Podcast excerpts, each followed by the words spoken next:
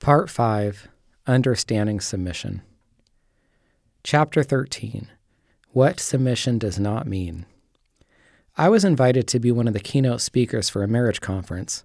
During one of the first planning meetings, the various speakers and the conference leaders came together to choose the topics for the messages.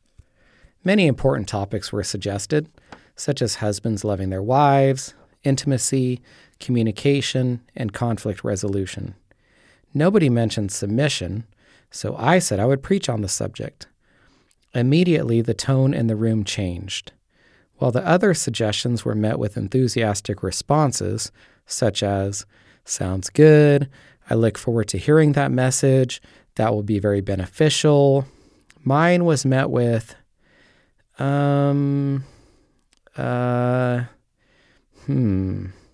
You would have thought I had offered to speak on something completely unbiblical rather than the primary command given to wives that is clearly repeated throughout the New Testament in Ephesians 5:22 and 24, Colossians 3:18, Titus 2, 3 through 5, and 1 Peter 3 1. One of the other keynote speakers said, I try not to use the word submit. I like to say defer, compromise, or consider. The awkwardness continued when we filmed the promotional spots for the conference. My video probably took more time to be recorded than the rest of the speakers combined because there were repeated objections to me quoting Bible verses commanding wives to submit to their husbands. Interestingly, I did little more than simply recite the verses, letting the Bible speak for itself. I didn't interpret them or comment on them, which reveals how much discomfort there is simply associated with what God's Word says about submission. Submission is difficult to address. Some people cringe at the word. I will be the first to say submission has been misused and abused in relationships, sermons, and counseling sessions. My desire is to approach this sensitive command in both a biblical and delicate manner. Up front, I would like to make two requests. First, please commit to taking the time to consider what Scripture itself says about submission and how it applies to everyday life. Clearly, the fact God made this such a key part of his marriage instructions means it is important. Second, please keep in mind that as our creator and designer, God knows the ideal for our relationships. Not only does he know what is best for us, he wants what is best for us. For us to reject his design is to settle for less than God's best and say that we know better than Him. Answering those nagging questions. In any discussion of submission, some obvious and legitimate questions arise. How far does submission extend? Is there anything to which a wife should not submit? Are all women required to submit to all men? Does submission mean men can do whatever they want to their wives? What about physical or mental abuse? As we cover the command for wives to submit to their husbands, I don't want these questions nagging you. I believe you will be more receptive to what submission involves if you first learn what it does not involve. Let's answer these nagging questions by considering what biblical submission does not mean. Submission does not mean that wives submit to other men. While Scripture is clear that God commands wives to submit to their husbands, each command is equally clear the wives are commanded to submit only to their husbands. Ephesians 5:22. Wives submit to your own husbands. Ephesians 5:24. Just as the church is subject to Christ, so let the wives be to their own husbands in everything. Colossians 3:18. Wives, submit to your own husbands. Titus 2 3 through 5. Older women likewise admonish the young women to be obedient to their own husbands. 1 Peter 3 1. Wives likewise be submissive to your own husbands. Wives are under their own husband's headship and not under the authority of other men. Even in the church, A wife is under the authority of her husband, and her husband is under the authority of the leadership of the church. The head of every man is Christ, the head of woman is man. 1 Corinthians 11:3. In Genesis 2:18, when God spoke of creating the first woman, he did not say, "I will make men plural helpers." He said, "I will make him singular a helper." When I want help in my life, I look to my wife or to other men God has placed in my life. I do not look to other men's wives because I know they are not my helper. Scripture clearly limits the boundaries of a husband's headship and a wife's submission to the context of a marriage relationship. Practically, this also addresses the misconception that submission means women can only hold positions, in or out of the church, in which they are subordinate to all male associates. Such an extreme view would suggest that a woman cannot be a nurse because a male orderly might be her subordinate, or that a woman could not be a teacher because a male aide or janitor might help her at times. As I mentioned earlier, when I was an elementary school teacher, most of the principals I worked for were women. Submission does not mean that wives submit to abuse. What women long for is spiritual and moral leadership from their husbands, not spiritual or moral domination. While this is straightforward, because there is so much confusion about what submission is and isn't, it is vital for us to be clear on what this means. When we hear the word abuse, typically we think in terms of physical mistreatment. Abuse, however, can be emotional, mental, and even spiritual. There are wives whose husbands never lay a hand on them, yet mistreat them so badly they are in just as bad or worse condition than women who are physically abused. What should a woman in an abusive relationship do? She cannot divorce her husband, but she can separate from him. The Apostle Paul writes, The woman is bound by the law to her husband as long as he lives. Romans 7 2. And if a wife does depart, let her remain unmarried or be reconciled to her husband. 1 Corinthians 7:11, see also verse 39. If the abused woman is part of a church, she should go to the pastors or elders, and they should find a safe place for her and her children if necessary. In the meantime, for the husband, discipline is performed, counsel is given, repentance is sought, and the biblical counsel or gospel is given time to work in his heart.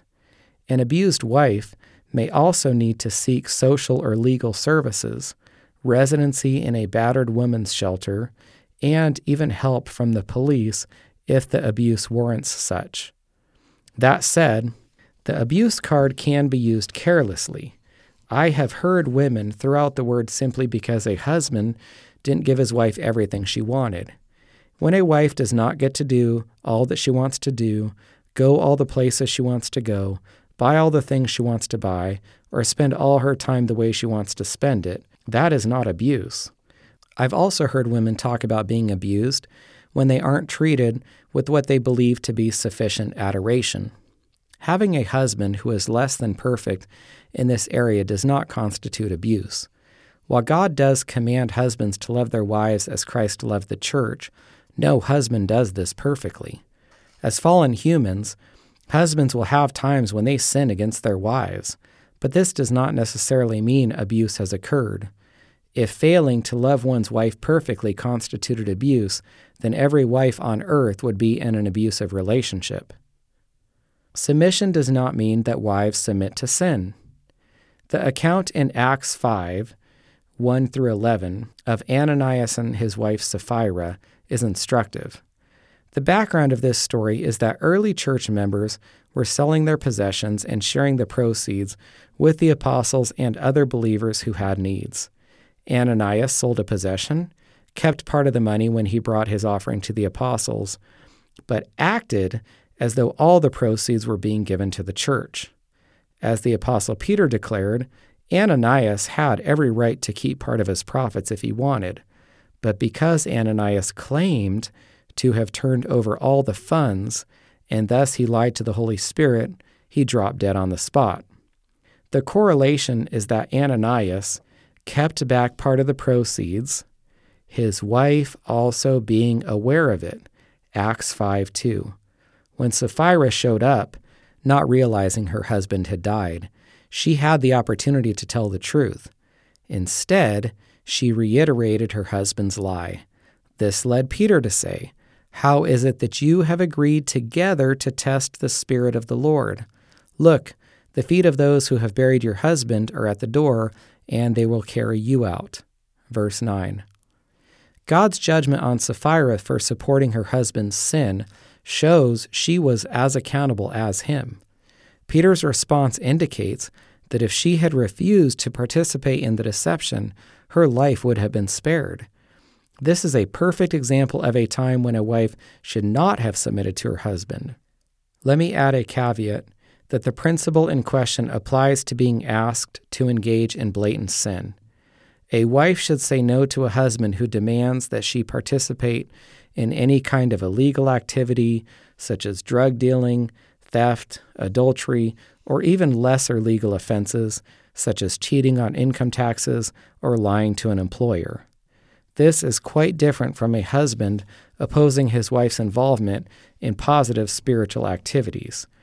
A husband may resist his wife taking time from home and family to join a Bible study fellowship, attend church several times a week, volunteer for a Christian outreach, or participate in a church sports league.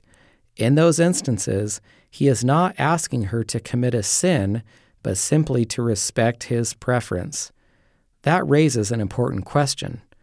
What is a wife supposed to do when her husband resists her participation in activities that can contribute to her spiritual growth. A wife can respectfully let her husband know her desire and ask if he would allow this for the benefit of their marriage, children, or family. If he is still resistant, then she should submit and pray. Assuming God wants her or the family involved in the activity, there's a possibility he will change the husband's heart. Even if a wife does not like her husband's decision or request, she should be encouraged that God will reward her submission and, assuming the husband is disobeying God by declining, hold him responsible for his poor spiritual leadership. Submission does not mean that husbands do not defer to their wives. Every healthy, joyful marriage in which a woman feels loved involves a husband who defers to his wife. Godly men are not going to thoughtlessly insist on submission. They will first seek to graciously reach an agreement with their wives. Even when an agreement can't be reached, they may still choose to defer to their wives. Let me share two examples from my marriage. Not long ago, I decided a great plan would be to surprise the family with one of my favorite foods popcorn and a show filled with thrills, tremendous plot lines, and edge of your seat action. Little House on the Prairie. While I was working up an appetite doing cardio, my mom called to say, Katie invited us to go out for frozen yogurt with all of you. When do you want us to come over? Now, I'm sure many husbands can relate to this. You're excited about how you would like to spend your evening, only to find out that your wife has other plans. My first thought was that Katie and I hadn't discussed getting frozen yogurt. My second thought was that the frozen yogurt shop probably didn't sell popcorn or show Little House on the Prairie. At that moment, I had two choices. I could put my foot down and say, I've already decided we're going to have popcorn and watch Little House on the Prairie as a family, so that is what we are going to do. Or I could say, you know what? I'm going to sacrifice for my wife. What she is suggesting we do could be a great way to spend the evening. I will take the family to a frozen yogurt shop. This might seem like a trivial example, but the point I'm trying to make is that even though wives are commanded to submit to their husbands, godly husbands look for ways to bless their wives and families even when it means a change of plans or decisions. Ephesians 5:28 says husbands ought to love their wives as their own bodies, and at the time my wife wanted frozen yogurt. You can guess where we ended up. On a more serious note, at the time of this writing, our eight month old daughter, Lydia, stopped nursing. She also wouldn't take a bottle, eat anything, or use a pacifier. While up to this point she had been our easiest baby to care for, she couldn't be comforted, wouldn't sleep at night, and cried constantly. She started losing weight, which was even more concerning because she was already small. Katie took her to a medical clinic, but the doctor couldn't find anything wrong with her.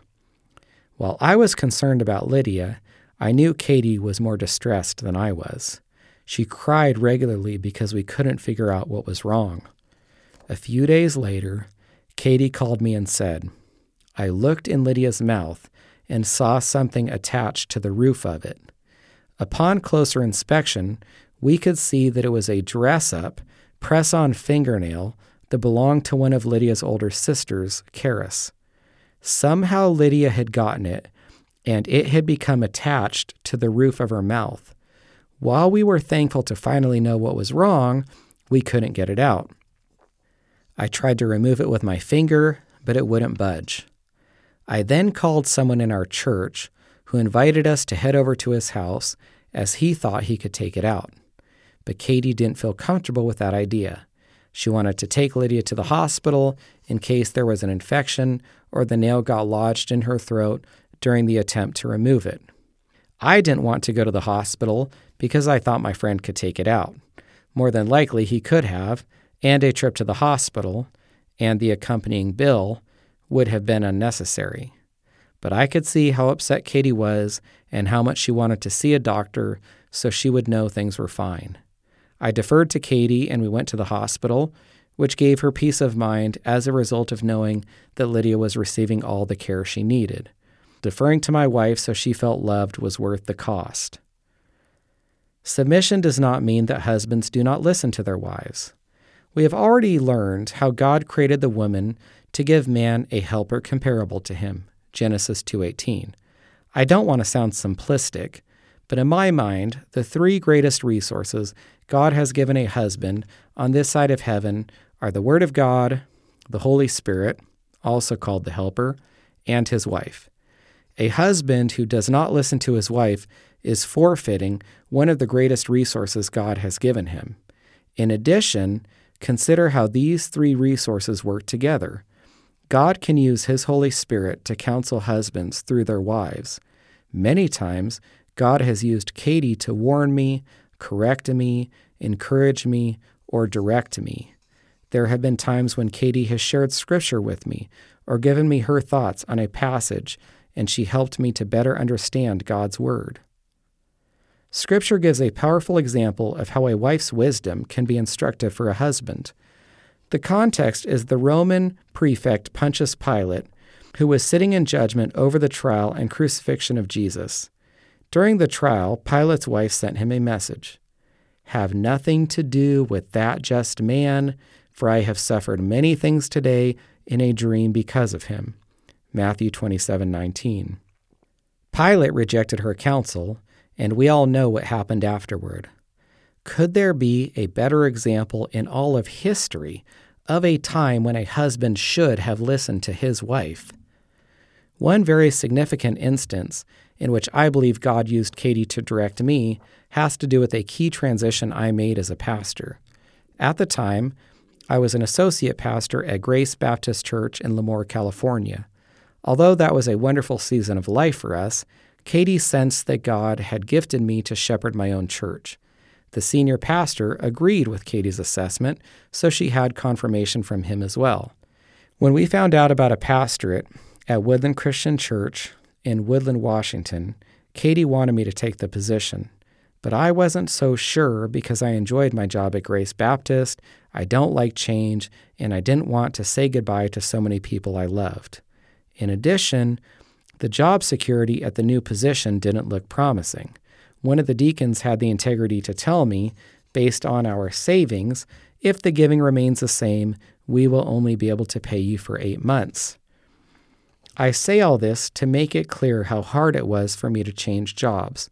Looking back, Katie's ongoing encouragement is one of the main reasons I was able to make the move. There is one more detail to this story, but I will save that for later. For now, I simply want to share that God used Katie in that situation to give me the confidence I needed to become a senior pastor and use my spiritual giftedness in a greater variety of ways. Submission does not mean that wives are inferior. A common criticism of submission sounds something like this If wives are supposed to submit to their husbands, then wives are not equal to their husbands.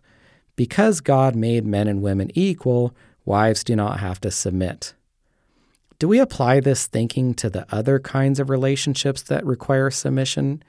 Do we say that parents are superior to their children, elders are superior to their congregations, governments are superior to the people they govern, or employers are superior to their employees? Not at all. The same logic dictates that a wife's submission to her husband does not in any way make her inferior. Perhaps the best example of this is seen in the relationship between God the Son and God the Father. Consider these verses demonstrating Jesus' submission. In John 5:30, Jesus stated, I do not seek my own will, but the will of the Father who sent me. In John 6:38 Jesus said, I have come down from heaven not to do my own will, but the will of him who sent me. In Matthew 26:39, Jesus prayed only a few hours before his crucifixion, "O oh, my Father, if it is possible, let this cup pass from me, nevertheless not as I will, but as you will." Does Jesus' submission to the Father indicate that he is inferior? Absolutely not. Jesus made his equality with the Father very evident. In John 10:30, Jesus proclaimed, "I and my Father are one." In John 17:20 through 22, Jesus prayed, "I pray for those who will believe in me, that they all may be one, as you, Father, are in me and I in you, that they may be one just as we are one. Those who believe a wife's submission to her husband makes her inferior must also conclude that the son's submission to the father makes him inferior. If we acknowledge that the son is both submissive to the father and equal with him, we can also acknowledge that wives are submissive to their husbands while still being equal with them. The son's submissiveness to the father and the unity, equality, and oneness they share is a beautiful picture of a wife's submissiveness to her husband and the unity, equality, and oneness they should share. Note the following parallel. Jesus said, "We are one," and Genesis 2:24 says, "A man shall leave his father and mother and be joined to his wife, and they shall become one." To make the parallel with marriage even stronger, 1 Corinthians 11:3 states, "The head of woman is man, and the head of Christ is God." Just as the Son submits to the Father and sees him as his head, a wife submits to her husband and sees him as her head. Following Jesus' example of submission, we can all be encouraged in our submission by looking at Jesus' example. In the middle of Peter's passage on submission, he praised our Savior's behavior. To this you are called, because Christ also suffered for us, leaving us an example that you should follow his steps. 1 Peter 2:21. This does not apply only to wives submitting to their husbands, but to any relationship involving submission. When children demonstrate submission to parents, Congregations demonstrate submission to elders, believers demonstrate submission to government, and employees demonstrate submission to employers. They are demonstrating the heart of Christ. A submissive heart is a heart like Christ. To submit is to be like Christ. Just as Jesus is the premier example of submission, so Satan offers the premier example of rebellion. Scripture provides vivid images of Satan's original rejection of God as his head, which resulted in his being cast down and out of heaven. Isaiah 14, 12 through 20, Ezekiel 28, 12 through 19.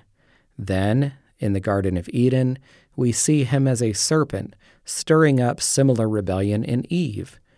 Consider the parallels between the words he spoke to himself and the words he spoke to the first woman. I will ascend above the heights of the clouds. I will be like the Most High. Isaiah 14 14. Your eyes will be opened, and you will be like God. Genesis 3 5. Satan is saying here, in essence, you do not need to submit to God. You can have his position instead. As difficult as it is to hear this, ultimately, to be rebellious and reject the authority God has placed over us, whether parents, church leadership, government, employers, or husbands as the head of the family, is to follow Satan's example. But let's not conclude with our focus on Satan. Let's resume looking unto Jesus, the author and finisher of our faith, who for the joy that was set before him endured the cross, despising the shame. Hebrews 12:2. When we think of submission, our minds can go to how Jesus was willing to submit perfectly, what he was willing to submit to, the wrath of God that our sins deserve, why he was willing to submit, his unimaginable love for us. Nobody has ever had as much to submit to as Jesus did. Nobody has ever submitted to any trial or suffering as well as Jesus did. We should be encouraged by the example Jesus set for us whenever we face a situation that calls for submission. We should think about all Jesus submitted to whenever we feel like we are required to submit to too much.